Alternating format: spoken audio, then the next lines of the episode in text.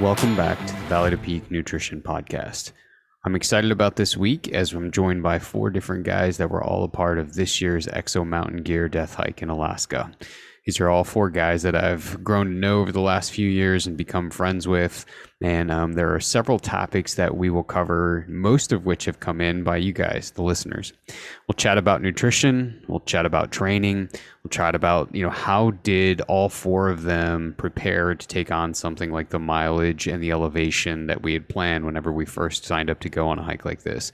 We'll talk about gear, what worked, what didn't, what would they leave at home next time.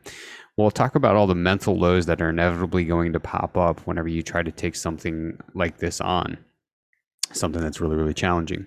The format's going to be a bit different than other shows that we've done as well. There will be a question and then each of the guys will reply. For instance, I'll ask about how one of them approached the training. We'll hear the reply. We'll get four replies in a row and then change topics. I think that you're going to find one common thread woven throughout the entire thing. Everyone approached this different. And honestly, that is the ultimate takeaway for something like the Death Hike. There is no standard. It's your hike. It's yours to make of it what you want. You can make it your own personal challenge. And that personal challenge just happens to be the same thing 22 other guys are taking on with you.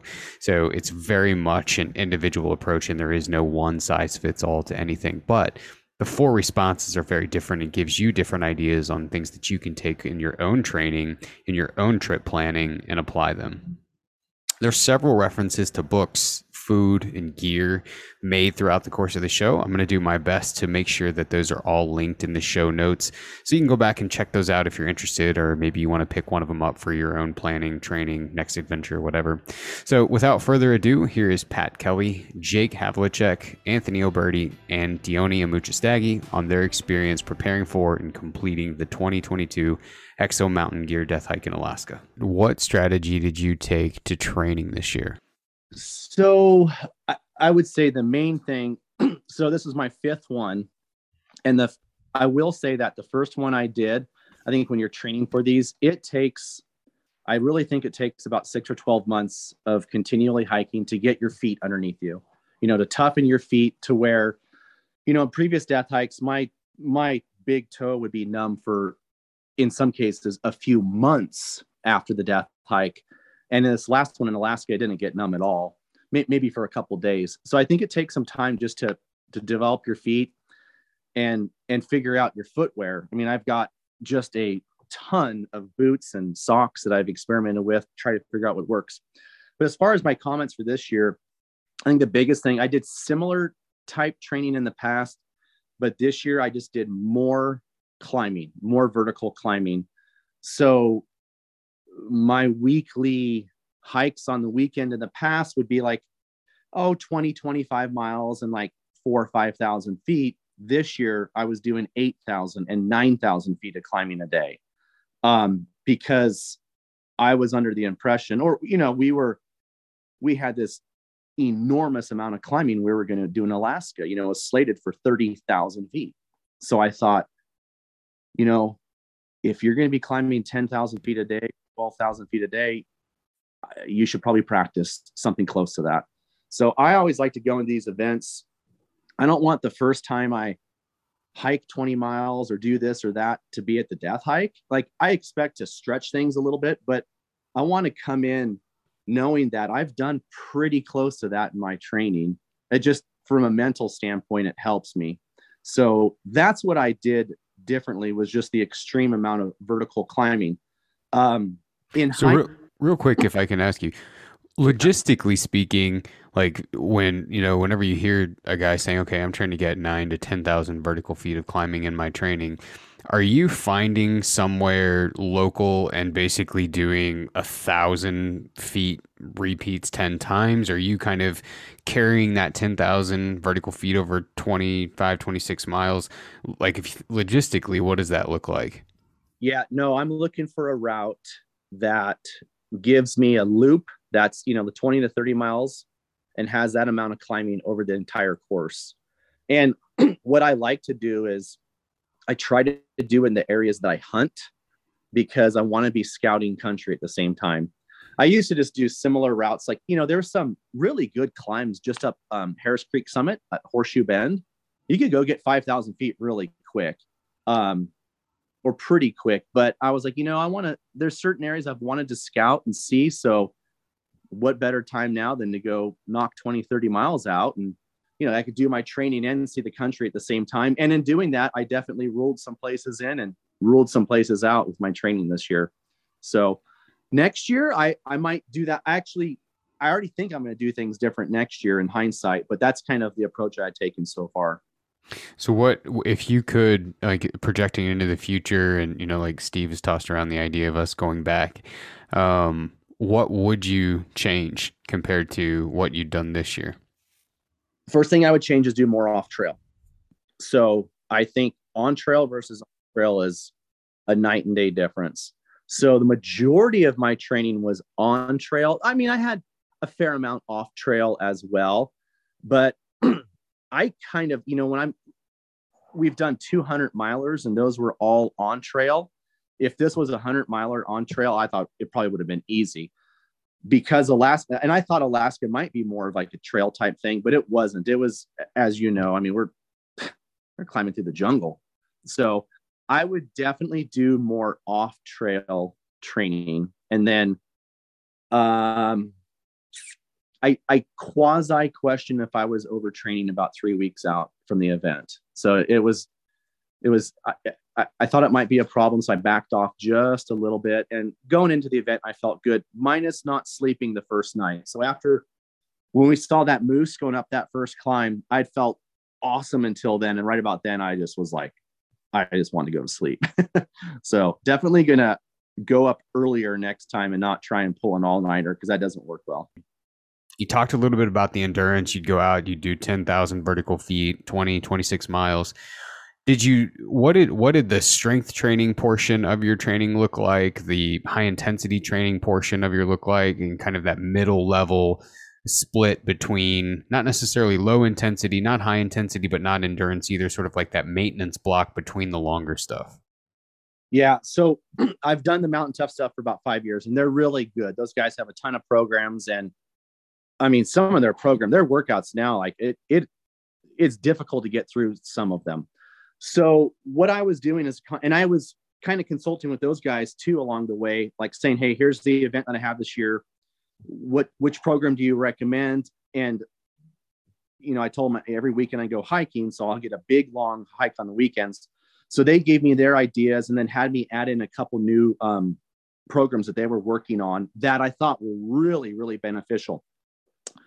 And I'll talk about those in a sec. So to answer your question, purely strength about 2, maybe 3 days a week, high intensity 1 or 2 days a week, and then just the super long cardio, you know, 1 or 2 times a week. Well, maybe one short one in the gym, like an hour, and then a 8 or 10 hour on the weekend. So usually 5 to 6 days a week of training. And then even with the Mountain Tough programs, as you get closer to your hunt or your season, that'll evolve a little bit to where they're doing more functional type movements rather than conventional weightlifting in the gym, if you would, to develop a foundation for strength. So that's what I did. And it did good. I liked it. The only thing I think of is just adding some more of cardio type stuff like the Uphill Athlete guys have. Now, the one workout that those guys recommended to me do that I started doing about 4 weeks out was a weighted, your backpack, you know, you get 50 pounds or so. And it's a combination of step ups and lunges. And you're doing, I don't know, 500 or 600 lunges by the time you're done with the workout. And I thought my legs felt pretty amazing after that. So yeah, the walking lunges might be one of my favorite exercises. That's most practical to what we're doing. So they've got a combination of different ones that involve that, but I thought that was one of the biggest positive additions that I added to my program this year. So, you know, this, for example, they have one where you put an 80-pound backpack on, you grab 40-pound dumbbells, and you start walking. And as soon as you have to drop the dumbbell, you do 40 lunges, and then you keep walking until you get 1 mile. And by the time you're done, you've done 500 or 600 lunges, and you're beyond smoked. So, and then you have to run 1.5 miles before and after. But that type of stuff, it's really cool. And I think that's a really good practical one to what we're doing. Now, the other part of that is trying to figure out, I don't think you can have it all. Like there's just no way. You can't have all the strength and all the cardio. It's just impossible. You're going to sacrifice one or the other to some degree. So it's trying to figure out the right balance for you. And I over the years continued to think about, like, do I need to lose weight and not put so much focus on strength training and do more cardio? Or do I need to do just the opposite? So that's the one that's constantly in my mind. And I don't know the answer. And when talking to guys at Uphill Athlete last week, he was referencing one of their new programs they have coming out.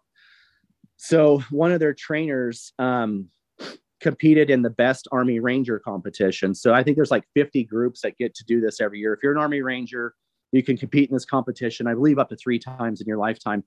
And he's won it. And then he went back and trained the other groups to do it the following year. And I kind of was mentioning my training to him and my body weight, if you would, and some of the exercises. And he was like, you know, there comes a point where the extra strength doesn't help you for what we're doing.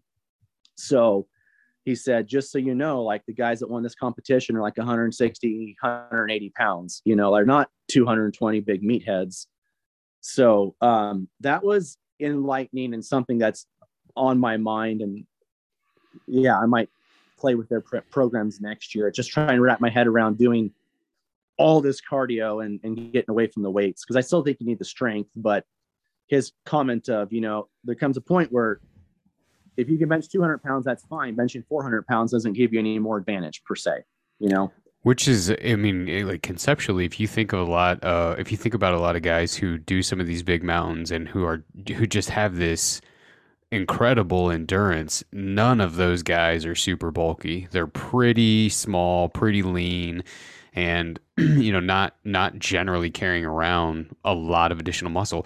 And even like it makes me think about nutrition even, and like in terms of how you phase your nutrition in conjunction with your training is largely going to be dependent on what the outcome is. For example, to be in a position, to put yourself in a position where you're able to build meaningful strength and muscle mass, you have to be at maintenance or in a slight surplus, which automatically goes against any ability to try to drop weight. So you're never, you are exactly right. You said it perfect. You can't live in a state where you get both. And inevitably, the most common request that I get for people who maybe express interest in the program is, I want to build muscle and I want to lose fat. There's really small subsets of groups where that might be possible depending on where they were prior to this, namely being like anyone who's just totally untrained, never experienced any training, that may be possible, right? Because just the exposure of training, the newbie gains are real for someone who's never trained. That's possible. But you know, for someone who has trained any period of their life, you do sort of have to phase it. You have to pick which one's more important. Man, I don't know. I've had years where I didn't train almost at all. So I feel like the training's really lower priority to me than a lot of other things. Your feet have to be tough. That's probably almost as important as training, is just building up your feet and having good footwear. Because you don't see guys start to flounder and have problems just because they're not necessarily strong enough. I mean, I've been the heaviest guy there most of the years I've done it, and not heavy in a good way, you know. And I've seen guys that it doesn't seem like it's as much related to conditioning as it is one being determined that you're going to finish it from the first step, having that mindset, because everybody's going to hit a low and everybody's going to hurt really bad at some point. And you're just going to have to find ways to work through that. So I don't think that training conditioning is going to get you away from that. It's going to be, how able are you to keep going when it hurts? And then on top of that, basically, can you fuel yourself? If your feet physically aren't there, you're not going to be able to do it. And then if you can't fuel yourself, you're not going to be able to do it. But I feel like I could take like most decently well-conditioned, able-bodied, you know, 20, 30 year old something males, help them find the right footwear, you know, get them in some decent kind of shape. Doesn't have to be anything incredible. And then And then if they can feed themselves, they can hike all day long.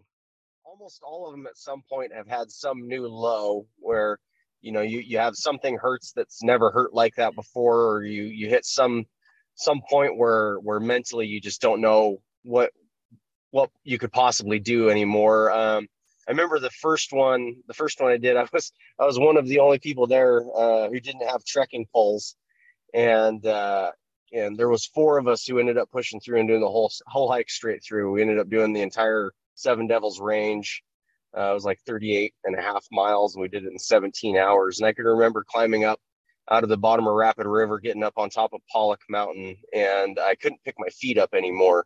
And I was literally kicking every rock and root in the trail. I lost 3 toenails in the following weeks after that. But somebody handed me some trekking poles, because I'd been making fun of everybody who had trekking poles and never used them before. Somebody handed me some trekking poles, and I'm like, oh, that's why you guys are using these things. it's a lot easier. And in that moment of being at an extreme low where it's like, okay, I don't know if I can walk anymore, and I got those, it's like, oh, okay, well, yeah, I can. There's more in me, and this definitely makes a difference. And then I can, a couple points that contrast each other. I can remember day one of the first 100-miler. Anthony and I had been training a bunch, and I was in really, really good shape, or at least I felt like I was, but we went hard out of the gate. We were going really fast. We were averaging like 3.5 miles an hour. And we hit our first big climb, and I bonked, and I'd never bonked before. So, that was a pretty low, especially where I felt like I was one of the strongest guys there. And then just to hit that low nutritionally and basically feel like that for the next 3 days, essentially. I don't think I ate 3,000 calories over 3 days, and I was just sick the entire time. And then I can compare that to this year and last year, but particularly day 2, last year on the Frank Church hike / snowshoe death hike. That was the most physical output I've ever exerted in a given day, like just the highest RPMs I've ever turned for the longest time. And I felt strong the entire time.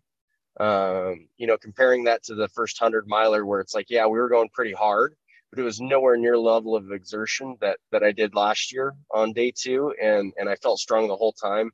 And I know how strong I didn't feel when I bonked. So just, being able to figure out how to feed myself, essentially, to where I can put out that level of effort and not get tired, and feel strong. And I guess I'd conflated things in the past where, there'd probably been lots of times, or most of the time, when I felt like I was really tired, or my muscles might be giving out, and it was really just lack of nutrition. Curious, because I'd love to dive more into the nutrition piece.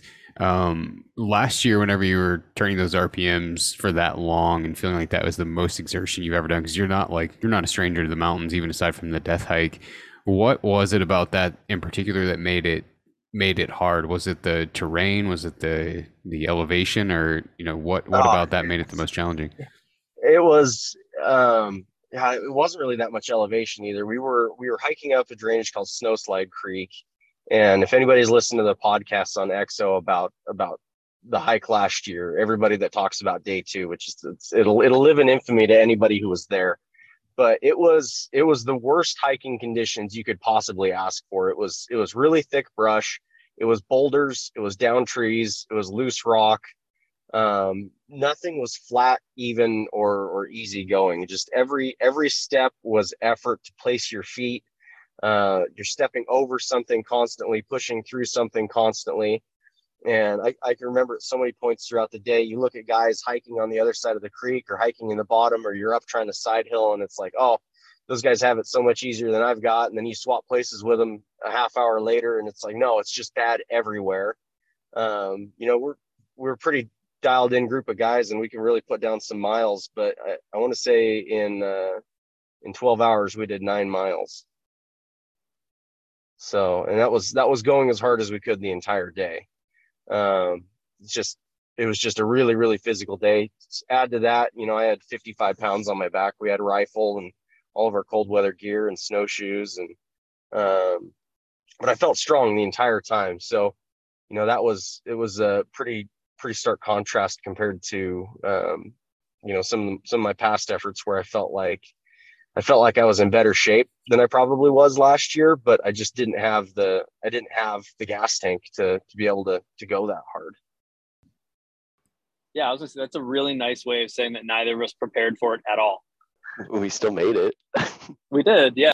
Yeah, I mean, for me, it's definitely a bit of a cop-out where, like, I know I should be doing more preparation, and I see pictures and stuff from our friends and videos where they're doing 20-mile hikes and 10,000 feet of elevation to practice. And I'm like, well, I feel like bike riding this weekend, so I'm going to go for a bike ride. That's kind of preparation, but not really. And at the end of the day, I think I appreciate the suck fest of it. Like, for me, I get more out of the mental anguish and having to push through it than I think I would if I was actually physically prepared, like making it torturous and letting it hurt and stuff, but still getting through it kind of does more for me. It's more of like a reset and a refresh, and reminds me of how capable you are of doing things that seem impossible at the time. Yeah, for me, my main focus is just been working out. So just hitting the, you know, I've got a gym in my parents' garage. So I've been just working out, lifting, and just really trying to bulk, you know, so I've actually gained a lot of weight lately. And if I had the choice between going on a hike or lift weights, I was going to lift weights until, you know, as the clock started ticking, I started realizing, like, even though I'm in shape, like, you know, however many miles we had planned, there's a lot of miles to be hiked on this death hike. And even though, like, you hunt and you do a few camping trips that involve hiking, you still have to train. And so I started realizing, like, oops, I got to do something here real fast, or else I'm going to be SOL. So we still did a little bit of training. But yeah, we went on one hike. That was it. So obviously, and I hear you, you're not saying there's no value in training. I know better than that. Yeah, absolutely not.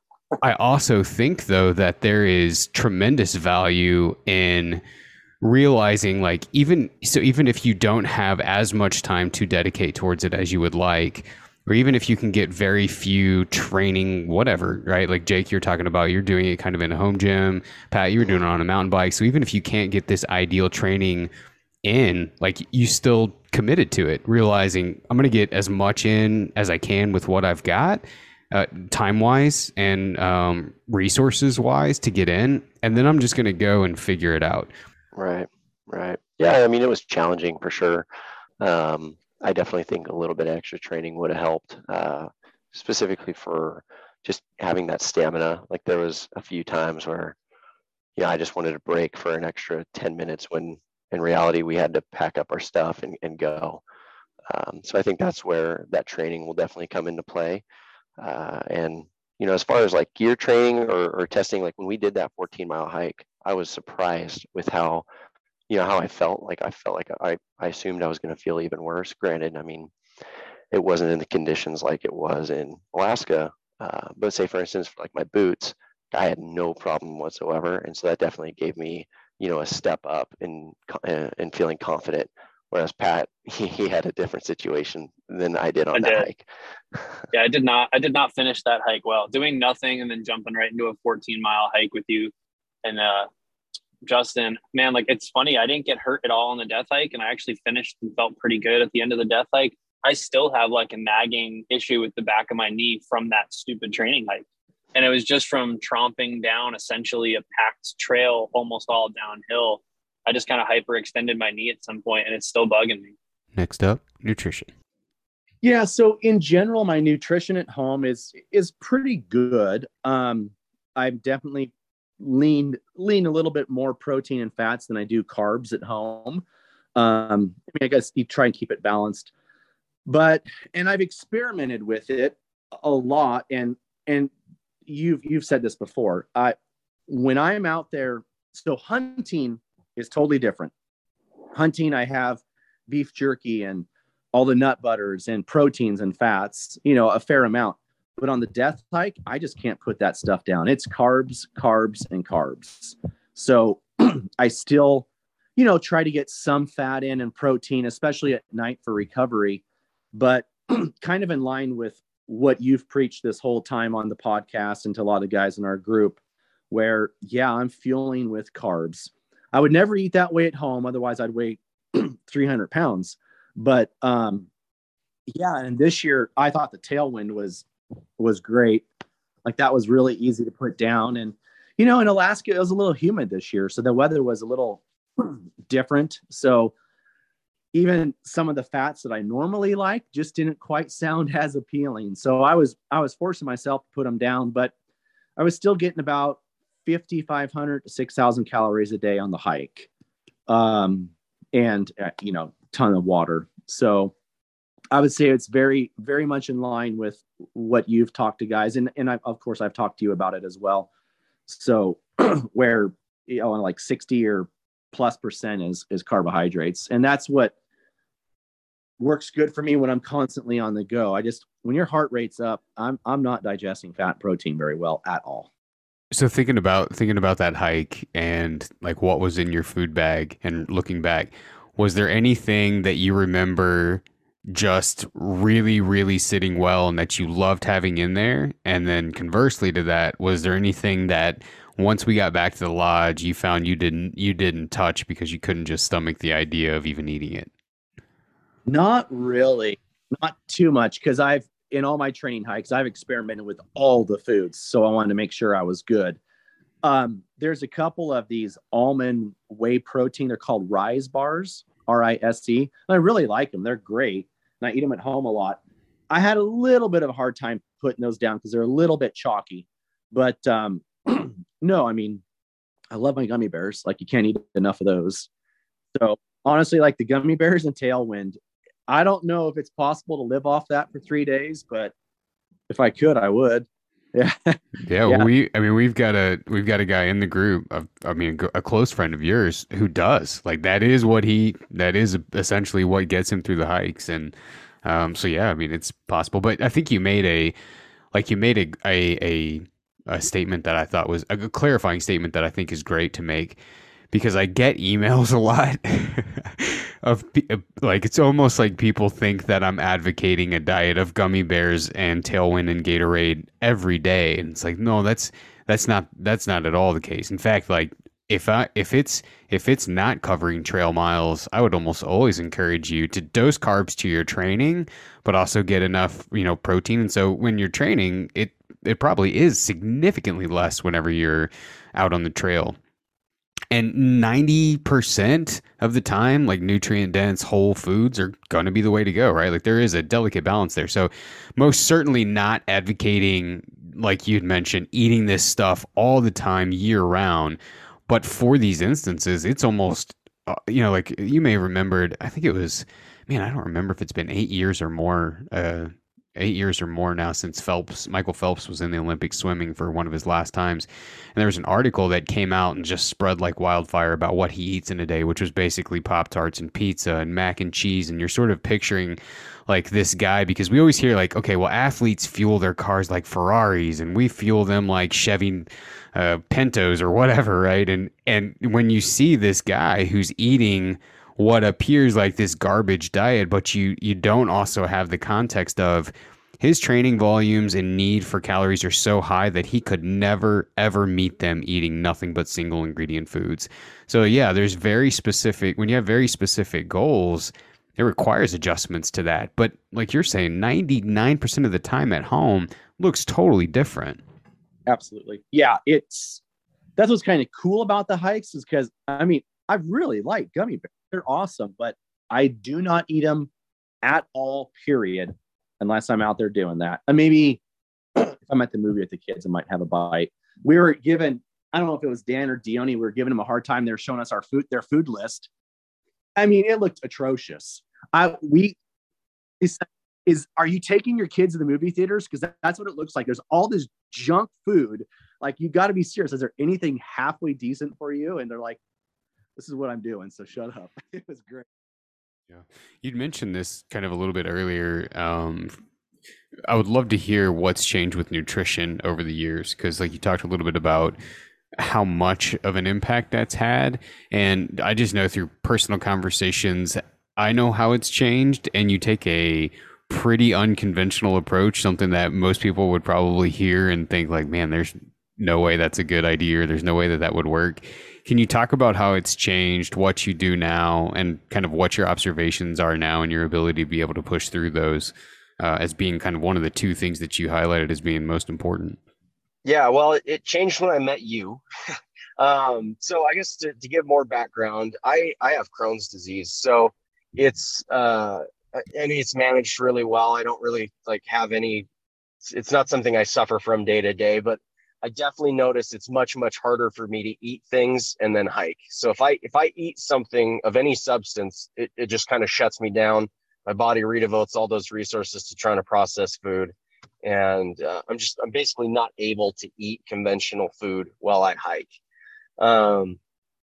Fast, back up to last year, and you introduced me to the idea of drinking most of my calories and just basically eating things that are very, very easy to digest. All of the different sugars that you talk about, the gummy bear program.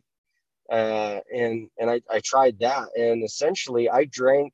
So for last year, I think I was drinking almost 2000 calories a day, in Tailwind and Tang, just powdered drink mixes. And, what I'm able to do essentially is fuel myself the entire time as I go and never have to have that crash, shut down, sit there for 3 hours and digest food. Historically, I'd always thought that I needed to eat like high fat foods and high protein foods while I was hiking. And that, looking back on it now, was the absolute worst thing I could do. So for me, it's been a real big difference ever since I started doing the drink mixes, where I'm basically just sipping on something the entire day. And I never get to that point of I've gone too far and now I have to sit there and eat something and wait to recover. So thinking about going into Alaska, and you highlighted Tang, you highlighted Tailwind, you highlighted gummy bears. What else did you take, or like even thinking about a day's worth of food, what all was in there? What sat well with you? What was left over at the end of the trip that you just didn't feel like touching at all? Yeah, so that's a big one that I've learned and am learning as I go. You really, really have to like whatever you're going to try and eat. Because I feel like your body sends a signal when you're doing stuff like this. It just tells you not to be hungry, at least mine anyways. If I have something in my pack that's not really, really, really appetizing on a normal day, I'm not going to want to eat it while I'm hiking. So for me, the Tang and Tailwind's easy because I have to drink. So and I like how they taste. So, there you're getting some calories regardless. But all of the like, I like, nuts and berries and that kind of stuff, but there's no way I could force myself to eat that on a death hike. So all of the stuff like that and all of the different bar foods that are just kind of palatable, if you don't really, really like them, you're not going to eat them. And I found that out again this year.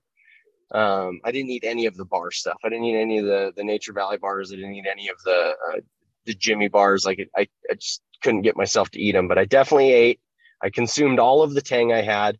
I ate all of the gummy bears I had every day. And then I did do a couple of the gels because some of those taste good with coffee. But that was basically what I consisted on. And then I'd have a big dinner. Yeah, well, I was going to say, what did you usually take for dinner? So I would do a Peak Refuel. I really like some of the chicken ones, and the spaghetti ones really good. And then I eat I try to eat 3 or 4 tortillas with that, just plain flour tortillas, just to try to build those carbs back up in my system. The nutrition during the hike.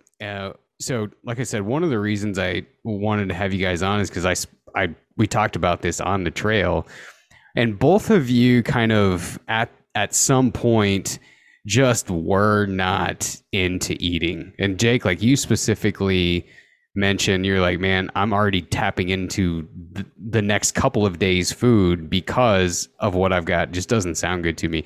Can you guys talk a little bit about those for each of you? I think that was day 2 when I had mentioned that to you, because we were looking ahead at what we were going to be doing for day 3, and I already gone through all. I had almost gone through all of the tasty stuff for day 3. And so what I mean, let me clarify with tasty stuff, just gummy bears, like the gummy bears, the goose, like the honey stinger, you know, goo thingies, what else, the high chews and things like that. Like those were the only things that were sounding tasty. And granted, like I've done a few death hikes in the past. And so I know what I like and what I don't like, but I feel like what I did was I craved this even more than in past death hikes. I craved those types of foods, and I thought I did a great job of, you know, overpacking, because that's one thing I think it's pretty known that, or if you work here at Exo, you know that I have like three stomachs, so I have to eat 24/7. So knowing myself, like I pack a lot of food, but I guess I didn't pack enough of what I wanted, because I had like 500 to 5,500 calories per day. I didn't eat all of it. But yeah, I was stressing, or I wasn't stressing. I was a little worried though, you know, not sure or not aware of what day three was going to be like. And, you know, not having the amount of gummy bears that my body was craving, because I had already gone through like the Epic bars. So those are like the dried beef bars, cashews. Those were something that I was craving. I don't know why. I had some like cheese crisps, but the things that were staying in my pack and were just not being touched were like any oat, Backcountry Bar, Bobo bars, which was kind of surprising because usually I like those because they aren't super dry. They're pretty moist, but still didn't want that. Obviously didn't want the Pro Bar. And those were like definitely some of the heavy hitters for calories. So I was a little nervous. Yeah.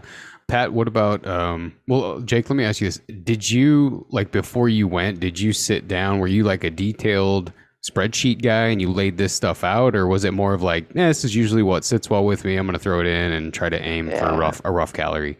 Exactly. Yeah, the day before we left, I went to REI and Walmart and Fred Meyer and the Co-op. So yeah, I definitely didn't put it in a spreadsheet, but I mean, knowing what I like from hunts and camping trips and previous death hikes, like I kind of and learning from other folks, like I think on the last day or the day before we were going to leave, you had mentioned to Pat about the Gatorade trick. You know, sorry if I'm taking away from your talking point, Pat, but that was one thing I was like, oh, that's a really good idea. Like however many calories in this powder you can just drink rather than eat it, you know, because sometimes you don't want to eat, you know, like I said, a backcountry bar or something. So you might as well drink that, you know, sugary drink while you're hiking on the trail. So that was basically my plan of attack, was 2 days before, get ready and start packing. I think about a week before we left, I sent you a picture of my food bag and said, how is this only 2,500 calories? So I felt like I had like 8 pounds of food in front of me, and it just wasn't even close to the caloric totals we were trying to get to. And like Jake said, that was when you suggested doing the Gatorade power thing. And I think it's, you know, in an 18-ounce container, it's about 2,000 calories. Does that sound about right? Something like that. I think it's about like a third of a container was about 600 or 650 calories. So that helped quite a bit. And then you also suggested Uncrustables, which is, it like took me a while to find. I didn't realize they were in the freezer. Once I found them in the freezer section, I was actually pretty stoked. But yeah, in general, I don't eat very much on whether I'm hunting or just hiking. I can usually get myself to have like a pretty decent breakfast. And eating those Alpen Fuels, just because I don't really know what's in them, but they're 700 plus calories. So it's a way of getting a bunch of food in my stomach early. But then once I'm moving, I don't really want to eat or drink usually until I kind of stop at the end of the day. Always definitely been something I've struggled with, where, you know, my friend's refilling their bladder on an elk hunt and I realize I have 2.5 liters of water left. It's like, oh, I'm not drinking enough. And I'm also probably not eating enough. But that Gatorade just basically being liquid sugar with a little bit of electrolytes, I was chugging the water. It was keeping me hydrated and also getting me fuel during the day. And I felt better for how hard that hike was. I felt better during that hike than I do most of the time, even on like local hikes. So there's certainly something to it, to getting that quick, accessible energy in a way that, you know, is easy for you to do it. The other thing that I love so much about that is, you know, logistically, you run out of real estate in a backpack, right? Like when you're trying to shove in 5,000 to 6,000 calories, especially when you think about like the original mileage and elevation that we had planned. I mean, honestly, like as I was laying stuff out, I was kind of like, man, I don't even know if this is enough, but it's going to have to do. So logistically speaking, like those powdered mixes, specifically the ones that have a decent carb load, are a game changer in terms of packability and giving you the ability to deliver some fuel whenever your appetite tanks. And I think, like, I don't know if you both found this to be true or not, but I think one thing that I definitely underestimated, but played a pretty dramatic role in terms of exertion and lack of appetite, etc., was the exposure and the heat, right? Like I just didn't plan mentally to be in that like we were. We would stop. Whenever we'd stop, like we'd actually sit down, find a little bit of shade and try to find some reprieve from, like you said, the sun, the heat, the exposure. You know, I would definitely start to feel better, and I'd pull my food bag out and I was staring in there at stuff that always looks good to me, that I always want to eat. And I just didn't want any of it. Even the gummy bears and stuff. I didn't have, I don't know if it was the sun and the heat, maybe so, but I just didn't have like that compulsion to eat anything. I would just kind of move it around in there and then put it back in my pack. Was there anything that you like, maybe in spite of it not sounding really, really good, you found that you could handle that wasn't the Gatorade, like something that you noticed? Yeah, I ate most of that. Honestly, those Uncrustables. It was weird. It was like the fact that I knew it was like kind of a lot of calories with the peanut butter and stuff. But like Jake was saying, the last thing when you're hot and you have like dry mouth that you want to do is chew something like an oat bar that has no moisture. So knowing that there was like jelly in the middle, that if I just bit into it, it wouldn't really taste dry. Those were actually pretty great. Yeah, I loved those too. I blitzed through all of mine. I love those stupid little things, man. They're just so delicious. And was there anything, like, what about the flip side? Like Jake had mentioned the oat bars. Was there anything in your pack that you just felt like there's no way I'm going to eat this? And when you got back to the lodge, you found I didn't touch those. Similar to him, anything with oats. Like I really like kind of like the, whatever you call them, kind of like fig Newtons. I have these like nature or something fig bars that I usually really like. That have like raspberry and blueberry jam in them. I didn't want anything to do with those. I had Backcountry bars with me, which again, I usually really liked, really dense, wanted nothing to do with them. I had brought a whole bunch of almonds and cashews, didn't want those. And basically anything I didn't want to eat. I was just drinking the Gatorade was the only thing that I like actually looked forward to. Every time I'd refill my Nalgene, I'd dump another, 6 ounces of Gatorade powder in there and shake it up. It was just the only thing I really consistently wanted. Definitely. There was a couple of things in my bag too, where like, I just it didn't sound good to me. I'm trying to remember, honestly, I didn't eat near as many gummy bears as I had planned, hammered most of the Gatorade. Trying to remember if there was anything else specific. I didn't want anything like super salty and meaty. Like I didn't want any jerky, nothing like that. So that's weird. That's what I wanted. Meaty stuff like the jerky. Yeah, that. And then I also was so jealous of seeing your giant bag of gummy bears. That's what like threw me off too. I'm like, wow, I underpacked on gummy bears looking at yours. Should have asked me, man. I had plenty to go. I think, so I'd planned those out with the original mileage and elevation gain. And so like, I think there was 11 ounces per bag, which was, I'd have to remember and look at my sheet to remember how many calories that ended up being. But like just gnawing on those all day, we didn't cover the mileage that I'd planned to. So I made it through about half, which we covered about half the mileage. But it's interesting, like on the plane ride back home, I kind of did a debrief in the notes of my phone. And that was one thing I put, I was like, just don't pack so many of them. And like, there was enough, like I packed what for the mileage that we did. So there's no way I could have known, but I simply didn't need as many as I had. Mm-hmm. I guess one thing I should clarify too, though, is like, I do really look forward to eating. Like I bring up a peak or a dehydrated meal at the end of the day. Like that, I really look forward to. Once I'm done and I know I'm stopped and my boots are off, like I really look forward to eating like a pretty big meal right before I pass out. So I don't know if that like carries me through into the day or what, but at the end of the day, I'm usually ravenous. Did you notice, like, either of you, whenever, so we got back to the lodge, did you notice at the lodge or after you flew home, was your appetite really high in the days after the hike? No, my stomach hurt for like 2 days. Like, it was weird. We got back to the lodge. I remember we ate, like, maybe it just hurt because I over, like, I think I had 8 or 9 pieces of pizza.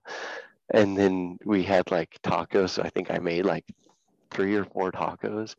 And I remember the next day and the day after, my stomach just hurt. And so I didn't have an appetite. And I didn't know if that was just from eating those processed bars and just all that mountain food and then going straight to, you know, kind of junk food, but also normal food. I didn't know if there was any correlation there, but I did not feel good. I think it was the 15 ginger ales you drank on the plane on the way back. Like that lady, that girl couldn't walk by. The stewardess couldn't walk by our aisle without Jake getting another ginger ale. I'll have another, miss. I'll have another. What about you, Pat? No, but like, as opposed to Jake, who's been like spending the last 6 months trying to put weight on, I got plenty of weight to lose. So I think that I had plenty of calories that I brought with me already attached. I wasn't super hungry when we were done. On the lines of gear, because I don't know anybody that is interested in backpacking and hiking and hunting and all that who does not also love gear. Was there any single piece that stood out as something you loved? And was there anything that you threw in your backpack that you never touched? The only thing I didn't touch was micro spikes because we didn't need them. I wish we left them at home because they were an extra pound, but no. And I'm a gear nerd as much as anyone. I've got 10 different tents and quilts and everything. So no, there was nothing that really stood out. I mean, the Gossamer, the one is a great little tent. And there was probably 4 or 5 of those in the group. It did collect a lot of condensation, and I'm maybe because we were close to a lake that one night and it's so humid there. I was a little surprised by that, but no, nothing that stood out. I mean, I was really as minimal as possible. So I'm sure you're the same way. We weren't carrying that much gear. I mean, your quilt, your pad, your shelter, and yeah, my little emergency pack that I always carry, but no, nothing that really, I would say, stood out. No, not that I can think of. I didn't take very much. I was running really stripped down. I did like the new Katadyn filter that I've got. I can't remember what it's even called. It's their new squeeze one. It's like a Sawyer, but it actually, you know, flows water. Yeah, is it the BeFree? Yep, the BeFree. So I really like that. That was probably one of my biggest new pieces. Everything else was pretty much old stuff that I'd had forever. Did you filter into an Nalgene or a bladder? So I took both. I ran a Nalgene for my mixed drink, and then I had just bladder for water. So when you were filtering from the BeFree, was there like an inline quick connect that you could use from the BeFree to the bladder hose? I got it like 3 days before the hike, so I didn't have time to set any of that stuff up. Gear you hated? Anything you didn't use?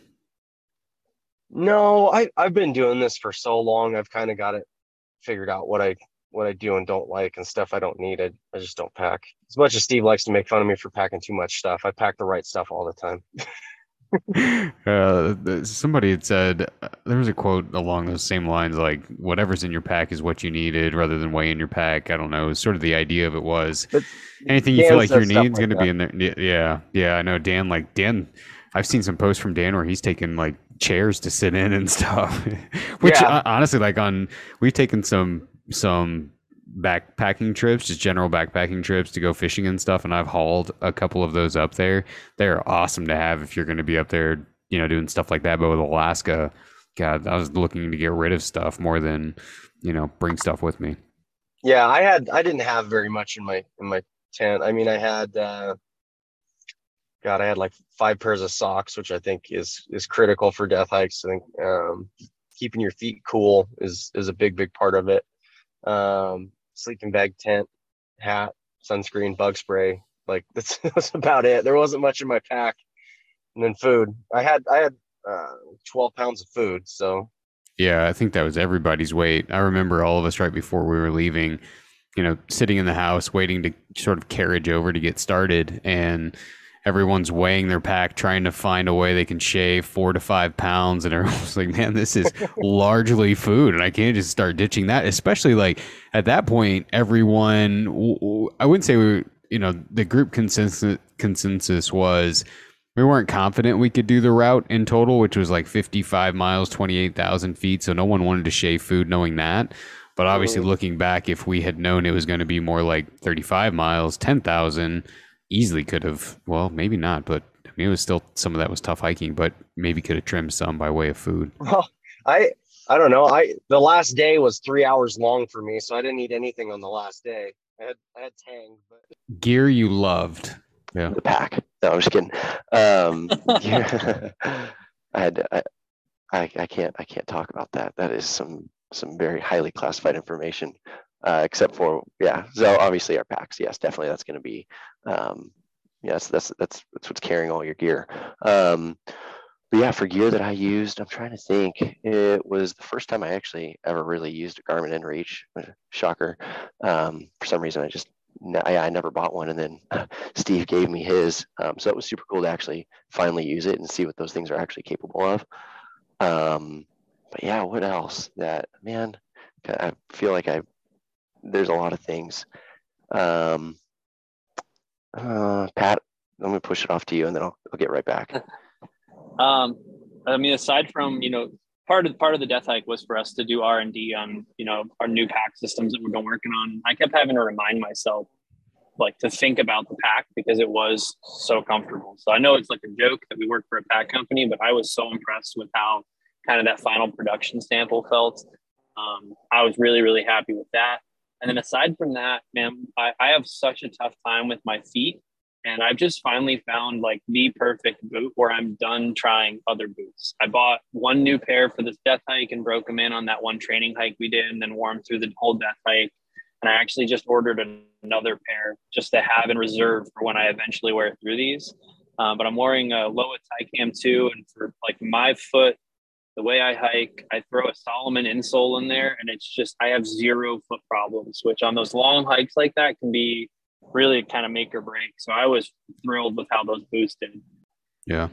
And to your point, like, yes, you work for a pack company, but you both, even on the trail, extremely dedicating to perfecting the next iteration of the pack, right? Because I remember a couple of times, you know, we'd be taking a break or whatever, and you would say, hey, do you notice X, Y, or Z difference between your pack, which, you know, most of us carried kind of the quote unquote previous generation, which is the one that's available now. And then some of the guys who obviously work for you, they had the prototypes. So you were always trying to get customer perspective, right, from people who have not hiked with or had eyes on these packs. And to me, it just showed the dedication to really trying to make the best possible solution before you launch it to the public. Yeah, absolutely. Yeah, well, I'm going to swing back here. Yeah, so boots for me. So I was running the X Ultra 4s from Salomon. Those things were awesome. Had zero issues whatsoever. I think one thing I did for sure was to make sure I swapped out socks, you know, just to prevent any just to have a clean pair of socks that were dry, and just didn't have any issues. And that was the one nice thing, you know, they definitely dried fast. And then another piece of gear, I mean, a lot of pieces of gear were all great, but another one that just stood out to me that I didn't have on last year's death hike, which led me to buy this for the hunting season, was and we've talked about it quite a bit on our podcast, but that Katadyn BeFree filter, just the amount of, just how well it does with water flow. Compared to like the Sawyer Squeeze, it's night and day difference. But for me, I didn't run a water bladder, so I think most of us did a Nalgene water bottle. So it was super quick. And Steve actually pointed out that, you know, it's you're always sipping on the water bladder when you're hiking, and then when you stop, you're taking more gulps out of the Nalgene. So there's a little give and take there. But it led me to really like the Nalgene, just with how quick the filter system was and or how the filter process was. So those were two pieces that I definitely liked for sure. What about the opposite of that? Gear that you had in the pack, never used, felt like if you could go back and do it again, you just would have left it at home? I didn't ever use my micro spikes, but if we had pushed across some of those like cornices and stuff, some of that like snowier terrain, I can see how they would have been really helpful. We just had to kind of change plans. Yeah. Kind of random. Did you guys see the video that Corey Ford sent everybody with the cornice that we walked over finally collapsing and that guy filming it? Whoa, no. It was basically a giant avalanche that the guy filmed. So it's probably a good thing we didn't try to cross that. Yeah. The microspikes, I think I put them on once and it was to cross a log. I almost thought, so I brought a giant can, or what do you call it? Yeah, a little can of monkey butt powder, because in past death hikes I've always wanted it, and I was like, why in the heck did I bring it this time?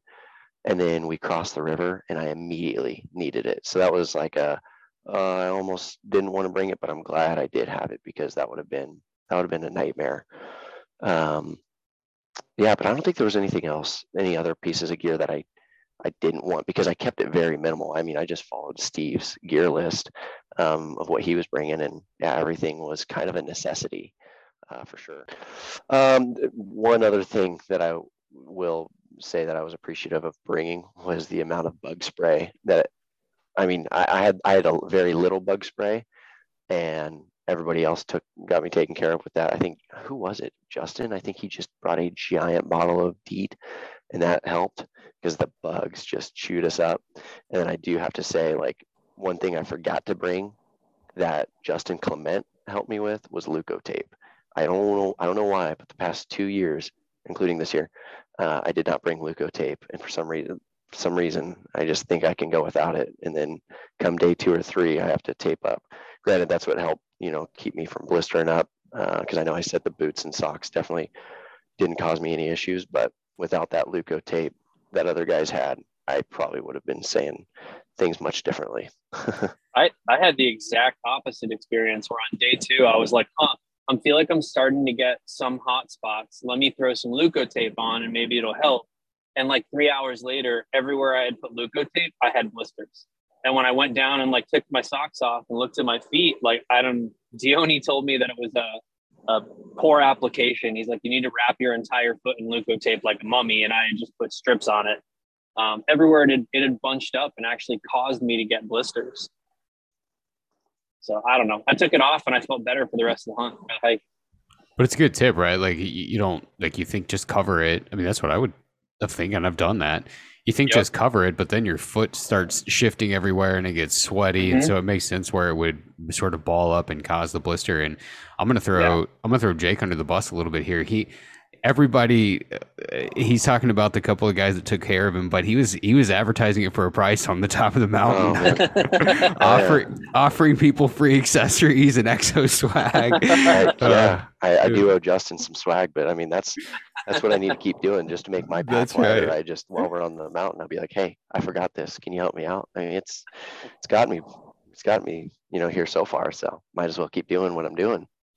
Well, that's the nature of the death hike, right? Those guys are always there to help each other. Like, there's some real animals on there that could probably do what we did in one day if they really wanted to, or if you told them they had to. But those guys are hiking with the rest of us and making sure everybody's got what they need and hiking their own hike and challenging themselves in their own ways and waking up in the middle of the night to leave. Were there any just super low points that you had hit mentally? And probably more relevant would be, what'd you do to move around those to keep going? Well, I think when we hit that ridge where the snow was and decided to turn around, the first day right after that first big climb. So I think there was a fair amount of anticipation about that first climb, because 4,000 feet and 2 miles is really, really steep. And my whole thing was, when Steve made this route, I still questioned, okay, did he do this because he wants us to fail, because we always complete the route and he wants to stick it to us one time pretty good, or does he really think it's possible? So in my mind, I'm like, man, I really want to complete that 60 miles and 30,000 feet. Like, and if it means going straight through, I really want to do that. But the closer it got, I was seeing reports. And then when the guys flew in the day before, seeing all the snow, it's like, I don't know how we're physically going to do that. So that was kind of deflating, because with all of these hikes, like when there's an end goal, I'm so like the 100 milers is a real easy one. Like I'm so focused on, you get your 100 miles and here's the goal. And my mind is focused around it. When it's left up in the air where we don't know really where we're going to go and how far, those are more challenging for me mentally. So, I mean, Steve made the right call by turning around there. It was only going to get worse. So we were going to turn around at some point. It's inevitable. But that one was kind of tough. So that just kind of deflated me a little bit mentally, because it's like, well, so much for our 60 miles and all this vertical climbing. And yeah, just it definitely took some wind out of my sails. Coming home from the Death Hike, like it felt anticlimactic.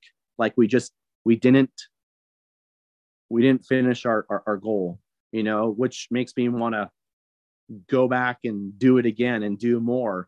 And I was talking to quite a few of the guys, and we were like, dude, let's go over to Wyoming and go do some crazy hike this weekend. Like, we need to do something, because we're so mentally just wound up for this monstrous route and climb.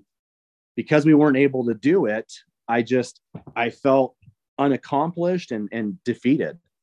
So mentally. So that was, I think with all of these, the mental aspects, if you train enough, the mental aspect's harder than the physical. So trying to train to be mentally strong and resilient is tough. So I just kind of, at that point, I'm like, okay, whatever. So I'm just going to kind of go along for the ride, and I'm not in a big hurry to climb this as fast as I can and race everybody. So I just kind of, at that point, I'm like, okay, whatever. Just going to hang out with the guys for 2 days and see some cool country. But the whole race, you know, rushing to get this thing done, that in not an anticipation, but that desire to get through it as fast as you could, it was gone right after that for me. Well, I mean, I puked an hour into it. So yeah, I felt a little bit rough right out of the gate. I was trying to hit the perfect amount of calories before the hike started. I wanted to eat something pre-hike, but I ended up overdoing it a little bit. And yeah, just the heat of the day and that like almost vertical climb that we did to begin with kind of caught up with me. But after I puked, I felt good. And I lagged behind a little bit on the beginning, but once I got that out, caught back up to the front group just before we had to turn around. Yeah. And in my experience, that's been every Death Hike. It's like, it's hard at first and it gets easier as you go. You just kind of like, okay, you either find your rhythm or you just accept the reality of what you're doing. And I don't know, for me, it seems like more and more I realize a lot of this is mental barriers than you would think would be even reasonable, but you just kind of settle in and accept where you're at and what you have to do, and you do it. Stop thinking about how much stuff hurts and how bad you're sucking wind, and it gets easier. On the whole mindset front, was there any low point in the hike you hit? And if so, what'd you do to get around it? Yeah, I mean, most definitely. There was definitely, after the first day, I always end up doing this to myself. I don't know why. I end up getting over it. But basically, when we got to the very top, it was hot, you know, and everybody was sweating pretty hard. I think we broke up. That's when we broke up into two groups, right? That's when I went away from you guys and went down that steep mountain. And then we just did a nice busting through brush fest for a solid amount of time. And then, yeah, Mark and a couple other guys and I, yeah, just kept doing that for quite a while. And then that's when we met with you guys at that bridge. And I immediately just kind of felt like I was shutting down. I got cold. And I think I put my puffy jacket on then and just, yeah, wasn't feeling like I was able to really keep on going. But it was just due to lack of water, lack of food. Yeah, feet were hurting because that was the one time I didn't really swap out socks. And I was getting some major hot spots, and yeah, I mean, I wasn't feeling good, but I think what really just kept me pushing was obviously nobody else is going to quit, so why should I? And obviously I could quit, but what is that going to do me? You know, it's not, I'm not going to feel good about that. And then we end up going, and day two, I feel great. And day three, I feel even better. So there's just those little mind games that your mind does play on you. And you just kind of have to battle those and get over it real quick. Yeah. Similarly, on that first day, I think it's always hard to adjust to like that new normal, that kind of exertion. But our first big pull was, 4,000 feet of elevation over a little over 2 miles. And when we got to the top, I was one of the last people, honestly, to get up there. I saw Steve and he's like, yeah, we can't cross this cornice. So we got to basically go down to where we started. And I think that was probably the lowest part for me, was I feel like I just worked so hard to get up there. And the new plan was to turn around and simply walk back down. Like Jake and said, some of the guys went a different route and ended up busting through brush. But Kyle, you and I and a bunch of other people just kind of turned around and went down the same trail, not trail, but the same path that we had come up.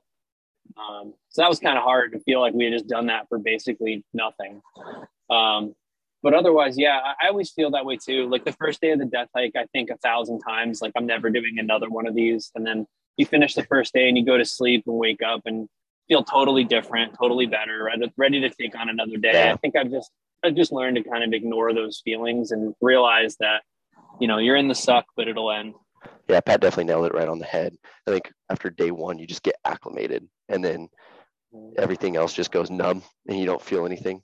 And you just keep on going. And one cool thing is just the amount of support we have through everybody. I mean, within 23 guys, we're all just lifting each other up and helping each other out, which definitely helps for sure.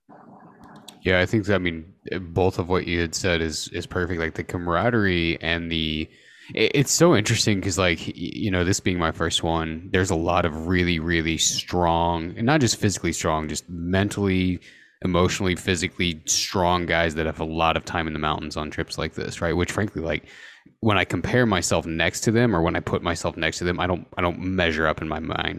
So you're sort of anticipating this bro fest to some degree, and that's not at all what happens. I mean, it is very, very, very much like it's almost like you are hiking your own hike, and all of these guys happen to be hiking the same hike with you. It's not at all. I mean, there's like a friendly competition amongst a couple of guys, but it's very much everyone trying to push through this together. And the one thing that I found myself saying often whenever I'd be, hurting or tired or whatever is, so is everybody else, right? Like everybody else feels just like you do, and everybody else keeps putting one foot in front of them just like you're going to do. And so you're right, you'd almost be crazy to quit versus just continuing to push on. And yeah, it was awesome to be a part of it and share the trail with you guys. Yeah, it was absolutely likewise. You too, man. Absolutely. I mean, I feel like I was gonna say, one of the questions that came in is, thinking about all the death hikes that you've done, is there one single thing or takeaway that you would pass along to somebody who's not done one? And I feel like what you'd said there was a good one, right? Like it's the mental piece versus the physical. And it's not to say it's not physically hard, but one thing that people have asked me, particularly with this being my first one, was, just what it was like. I said, it's almost like you're not in a group. It's like, it's your hike and you can make it whatever you want. You just happen to be doing it with 23 other people who are doing the same thing as you. And it's kind of reassuring, to be honest with you. Yeah. Yeah, no. And similarly, that's one of the things that's helped me so much. It's like, you're hiking your own hike. You're the only one carrying you through whatever path you're going on. You're the only one moving you up that mountain. Nobody's there lifting you. But as you go through that, and you see places where you're strong, and you see places where other people are strong, and then you get a little farther on and you see places where you're really weak and it's hard. But if you open your eyes and look around, you can see that other people are weak too, and other people are struggling. And when you realize the difference between the people that finish and the difference between the people that don't is, at some point they made a decision that they were going to finish, because everybody had strong parts, everybody had weak parts. The differentiating factor for most guys is the guys that told themselves, I'm doing this. And it just gets easier once you cross that threshold. And what I've kind of realized is that that applies to everything. I mean, I look at the deer hunt I went on last year, and it was by a large margin the most miserable, hardest hunt I've ever done. And there was so many points where it would have been really easy to say, "Oh, I'm not safe here anymore. I'm too cold. All my stuff's wet." You know, I got it handed to me really, really hard. But when I took stock of where I was, and I had the mental clarity to know that I'm capable of doing hard things, it lets you take a more honest evaluation of where you sit, and kind of opens up your mind to what you actually are capable of. Once you get rid of all of these "I can't" ideas in your head, and you say, okay, well, here's the most honest assessment I can give myself of what I'm able to do. It opens a lot of doors. Yeah. That's such good advice. I've told, like we've talked about, just my wife and I having conversation. I was like the whole impetus of it is, I'm supposed to not, because we were talking about, well, she was like, well, what are the plans? Do you know what you're doing? And it's like, no, I have no idea. I haven't heard from anyone. What I know I'm supposed to be in Alaska on this day, and we're supposed to start hiking on this day. That's all I know. Yeah. But I was like, really, that's normal. I was like, that's part of it, right? Like, you're committing and then figuring it out. And that, you know, it's all of the unknowns, and then being able to see yourself be successful with those, that in the future, when unknowns come up, you're like, it's not that big of a deal. I'll just figure it out when I get there. Right. And so you sort of grow. And I like that. That's the part I love about it. Well, I remember when Anthony and I were training for the first 100-miler, we were doing 30-plus mile hikes every single weekend and trying to find hard ones. And I think he's the one that said it at one point. We're doing one of these training hikes, and we're like, I don't know, 18 or 20 miles in, and realize that we've hiked a huge day already for most people, and we were a little over halfway for what we were going to do for the day. He's like, you know what, this kind of makes it really different when you're looking at hunting spots, because you realize that a lot of everybody else talks in miles, like, oh, this spot's 4 miles in, or this spot's 8 miles in, or this spot's 13 miles in. And he's like, it stops being miles, because I feel like people add miles up, like it's an increment of difficulty the more miles you do. And he's like, I don't look at it in miles anymore. Like, if it's on a trail, I can hike 3 miles an hour. Now that 10-mile spot, that's 3 hours of walking. It's like, it's a different increment. You're looking at it like, okay, this isn't this exponentially harder thing as you go farther. It's like, oh, you know, that's just this amount of time. And I'm not worse off when I got there than when I started. Not scaled on difficulty necessarily, just how much time is it going to take me. Anything's possible, but just a matter of how much time do I want to dedicate to it. Yeah, there's no limit to the amount of miles I can hike in my mind. It's just how much time do I want to dedicate to hiking. I like it. So I feel like I would be remiss not to throw this in before I let you go. But if you had to give one tip to hunt mule deer better, one tip. I don't know. It's cliche and everybody talks about it, but so many people are impatient when they should be patient, and so many people are patient when they shouldn't be patient. I don't know. You need to be confident in where you're at. And if you're in a spot where you think there's good deer, you need to do your due diligence and find them. Is there anything that you're thinking about doing different this fall, or maybe once hunting season's over, starting to condition for when and wherever the next Death Hike is? Yeah. And before I answer that, I just want to kind of piggyback off your last comment. You know, I think Steve is brilliant in a way that he forces us to be mentally resilient. And having a big change in plans, that to me, that's actually tougher than accomplishing our route. And you're right. Like, I think today's day and age, like, our world is so soft. Like, we have it so easy that doing things like this Death Hike make you grow in ways I don't know how else you can. And when you're able to accomplish something like that and get that mental capacity and aptitude, if you would, it just changes your outlook on everything in life, to where daily challenges you have with your family or work really aren't a challenge. You know, people stress about all this little crap on a daily basis. It's like, really, like, you should put your focus somewhere else. Like, when you do something like this, I just think it makes you so much mentally more strong and resilient, to where you can handle daily stuff. It's just kind of like no big deal. So it puts you in a different mindset in a very healthy way. And unless you've done it, it's really hard to understand. So it's cool because it's also, you're in a brotherhood with these other guys that shared the same thing. So that's what's so awesome about that component of the hike. Yeah, I'm gonna real quick before you jump in, just to piggyback what you said, because you'd said something that I thought was good. I think for me, and maybe even for a lot of the other guys, you can confirm or not this, but even like, you know, when you take on something like this, you would think that, okay, there's a ton of communication that goes into, there's a ton of planning, there's a ton of logistics, there's a ton of all of these things. So when you show up, like, you've got this really great game plan. There's not, right? I mean, most of us, like, essentially what you're doing is you are signing up and you are saying yes to going to whatever comes. I mean, you have no idea. That's pretty much what you're doing. And for me, like, I'm a planner by nature. I like to lay things out. I'm very strategic, numbers, data, objective type stuff. That is way outside my comfort zone, which is good. So simply saying yes to the unknown, I think for a lot of people, like myself included, stretches you in really good ways too, right? Because most of us are you might be a little nervous to go into something that you've got a lot of plans for that seems like a big endeavor, but to go in with literally no idea what's coming. I mean, we had an idea of the route, but we didn't even know if the route would work, nor did we know, like, how gnarly is that route going to be. You just kind of go in and you say yes, and then you figure it out. And there's something about, I think, that, at least for me, that really grows me, right? And that's true of, you know, stuff like this that's physical versus business versus anything like that.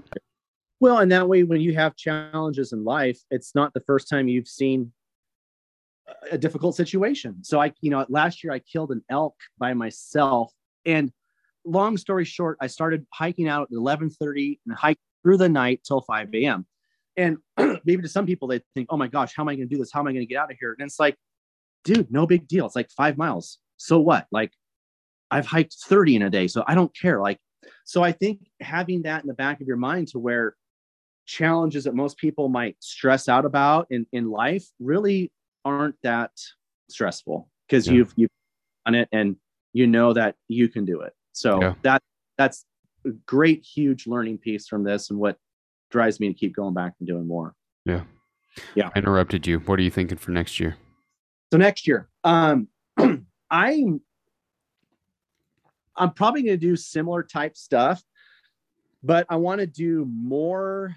So in the Uphill Athlete, they talk about the different heart zones of training, if you would. So 1 through 5, and they have the anaerobic versus aerobic threshold training, and doing more of that low heart rate type work to increase your cardio base. So I want to do more of that. And then I don't know that it's totally necessary to do 8-hour hikes every weekend. I'm not sure about that yet. I think doing focused, like 1 hour straight up a mountain, almost like sprints, could be more beneficial. So yeah, I'm going to do roughly the same thing, but I just want to add even more cardio. And then I don't know if I would call it high intensity, but finding a hill that's just crazy steep, and rather than trying to make a loop, just climb it 2 or 3 times, these short bursts of 1,000, 2,000 pulls. Yeah. And I think too, like, even, it may sound crazy to start thinking about next year already, but for me, that was part of the fun. Like, I started training in January or February, and I remember then, like, I've trained for stuff before, and I'm always in this pattern of rushing, right? Like, let's get this over with, get the event over with, move on to the next thing. And when I started in January or February, like, I really wanted to remind myself that, take the whole thing in, like, include this as part of the trip, rather than just spending 2 or 3 days in Alaska. Try to enjoy the process of training over a period of months. And then when you get there, like, you sort of view it as, like, people always will talk about, enjoy the process rather than just the single day or whatever.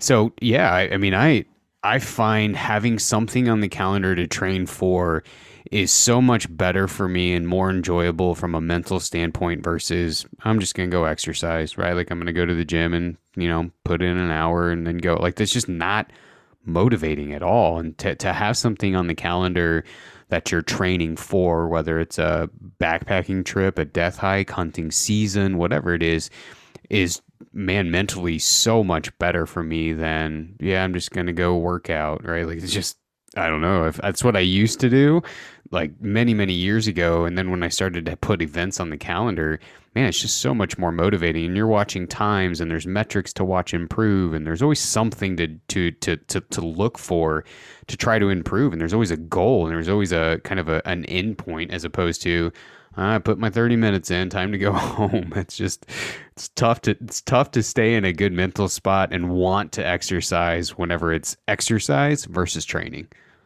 So you hit the nail on the head. Having an event on the calendar holds me so much more accountable. Mm-hmm.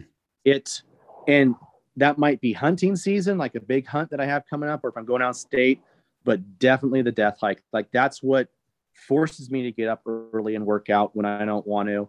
And that's what prevents me from having a milkshake with my kids as I get closer to the event. I mean, when I get really close, I am really strict with my diet. Like, I told the kids, like, I cannot wait to get home because I'm going to have like a bottle of whiskey, 4 milkshakes, and a pizza. Like, I cannot.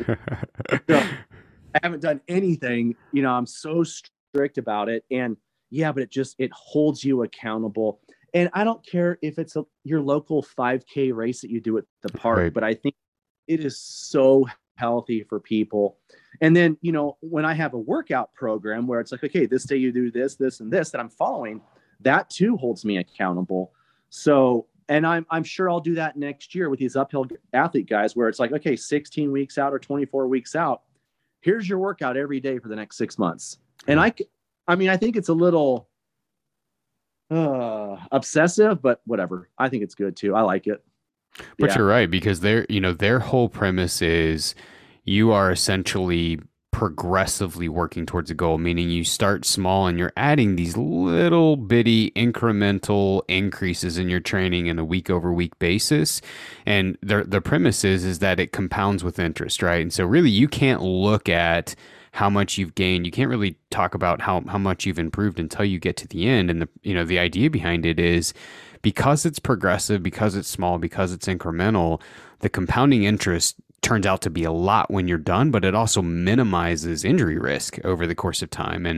And I really like their program. There's a program out of Australia called Summit Strength that I've worked with. Love those guys, and also Mike Prevo. So 3 really great resources. I'll link in the show notes too, so people can check those out if they're interested. Yeah, I think the hardest part is going to just be wrapping my head around not doing as much strength training, knowing that I'll probably lose some weight. And it's like, whatever. So yeah, I don't know what that fine line is, and I don't know if there's anybody that has the answer for it, but I'll experiment with it. I think the big takeaway would be putting something on the books, for your listeners. They don't have to do a death hike. And for some of them that think, oh, I'm too old, or I'm too this, or I'm too that, like, I've heard your story. You lost 150 pounds or something. Is that right? Like, don't tell me that. And I'm the oldest person in our death hike, so don't tell me it's age either. Like, I think you need to do something, keep pushing yourself. You're either growing or you're dying. So, and far as I'm concerned, I want to maintain a certain level of performance for a long time. I mean, I know when I'm 80, I'm probably not going to do this, but I still think there's so many good years. And people, I hear it with my patients. Oh, it's just old age, it's this and that. And I'm like, no, dude, it's not. Like, that's such a cop out, because professional athletes are in their 40s now. Okay. That never used to be that way 20 years. So that bar keeps going up with age. So don't succumb to age or excuses. Like, keep pushing it. And it's just awesome figuring out what our body can do and what you're really capable of. And, our mind's the limiting factor, and that's between the ears. So just keep going. Yeah.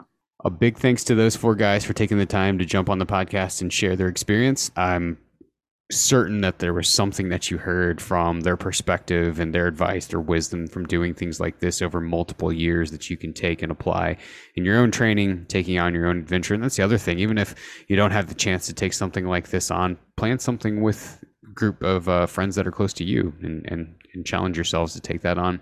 We'll do one more episode on the Death Hike, which will be Mark and I going over our entire food list, how we planned our nutrition for the hike, knowing the mileage, the elevation, etc., and really trying to pay attention to give you some tips, some not just general ideas, but specific tips that you can take and apply it to your own. If you do try to plan something, that just seems like a really, really large endeavor.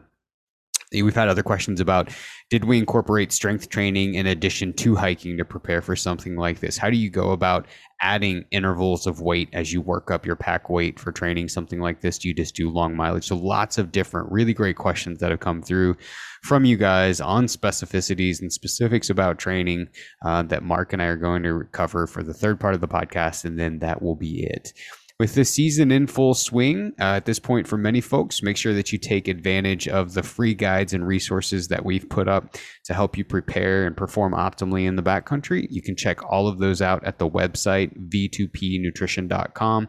There's a link at the bottom of the page where all of those are housed, and there's everything from free planners to lists to improving iron stores if you're going to be planning some sort of a trip to a state where there's higher elevation, to so many different free resources that you can take advantage of. So please check those out at v2pnutrition.com.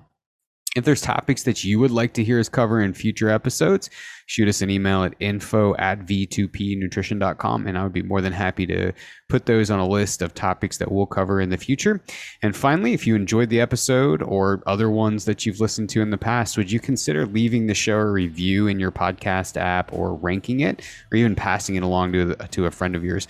All of these things are tremendously helpful for us to grow and greatly appreciated. So if you've got a couple of seconds to do that, that would be awesome. Thanks for joining us this week. Have a great rest of your week, everyone.